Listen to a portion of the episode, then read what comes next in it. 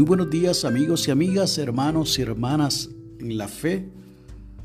Hoy es viernes 12 de agosto del año 2022 y este es el día que ha hecho el Señor. Usted está escuchando, reflexionando con el pastor Nelson Abner. Y la lectura del aposento alto para hoy viernes nos llega desde Córdoba, en Argentina, la señora Camila Pesano. Ha titulado la misma El centro de nuestra vida. Nos invita a que leamos el primer salmo del segundo libro de los salmos.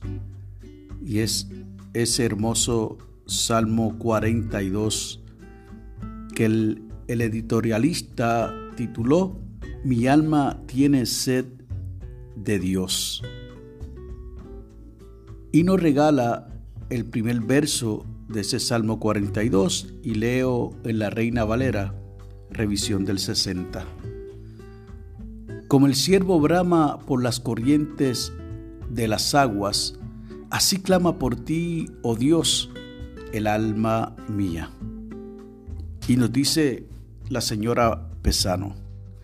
Mirando la televisión me di cuenta que casi todos, por no decir todos, los programas promueven la satisfacción con cualquier tipo de materiales o bienes visibles. Nos dicen que la podemos encontrar en viajes, hoteles de cinco estrellas, lujos, la mejor calidad de ropa, comida, etc. Pero sabemos que en el interior el ser humano sigue sintiendo un vacío. Es decir, tiene un hueco en su interior que solo puede ser llenado por Jesús. Solo Jesús nos da la satisfacción completa que tanto buscamos.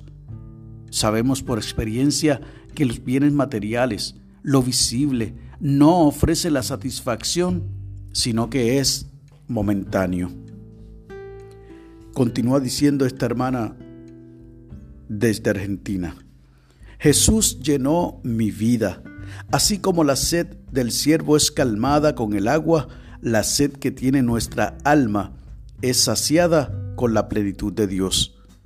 Así nos indica la carta a los Efesios en el capítulo 1, verso 23. La plenitud de aquel que todo lo llena en todo.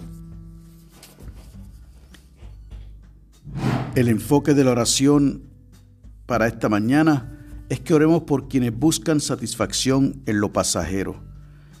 Y la oración sugerida es la siguiente. Padre Celestial, sé tú el centro de nuestra vida, que seamos prudentes en cómo llenamos nuestra mente, que tú seas nuestra satisfacción diaria. Amén.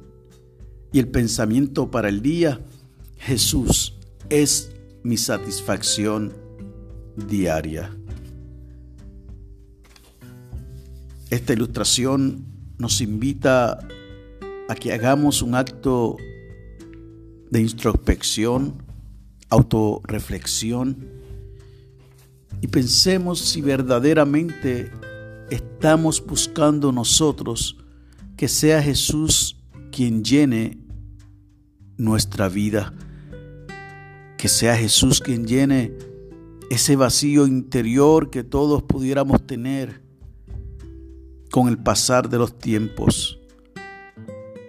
He visto cómo algunas personas, sobre todo en las redes sociales, promueven sus fotos, sus autorretratos o selfies con viajes, lujos, actividades e inclusive un afán inmenso de autoproclamarse el más guapo o la más guapa.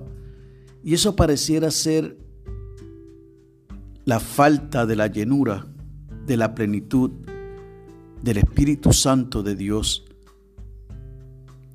La falta, la llenura de Jesús en ese vacío interior.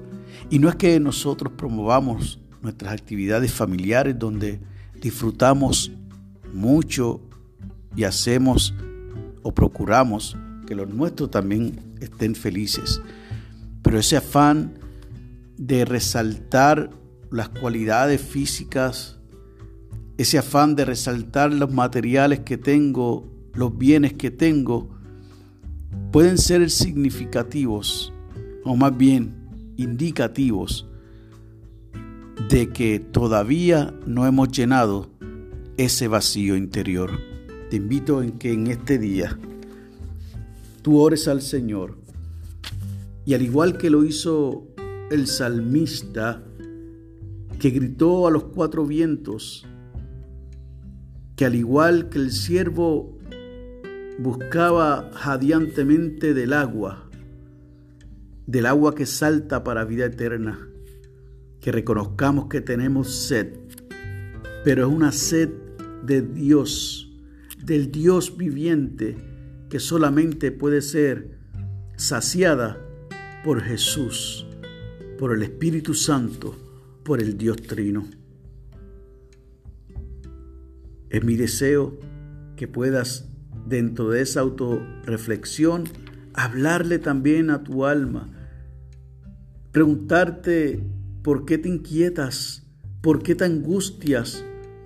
Si tu esperanza tiene que estar puesta en Dios y aún a pesar de las dificultades, aún a pesar de los retos y los desafíos, puedas alabarle y declarar que Él es tu Salvador, que Él es tu Dios y que Él es el único que puede llenar tu vacío interior y convertirse verdaderamente en el centro de tu vida.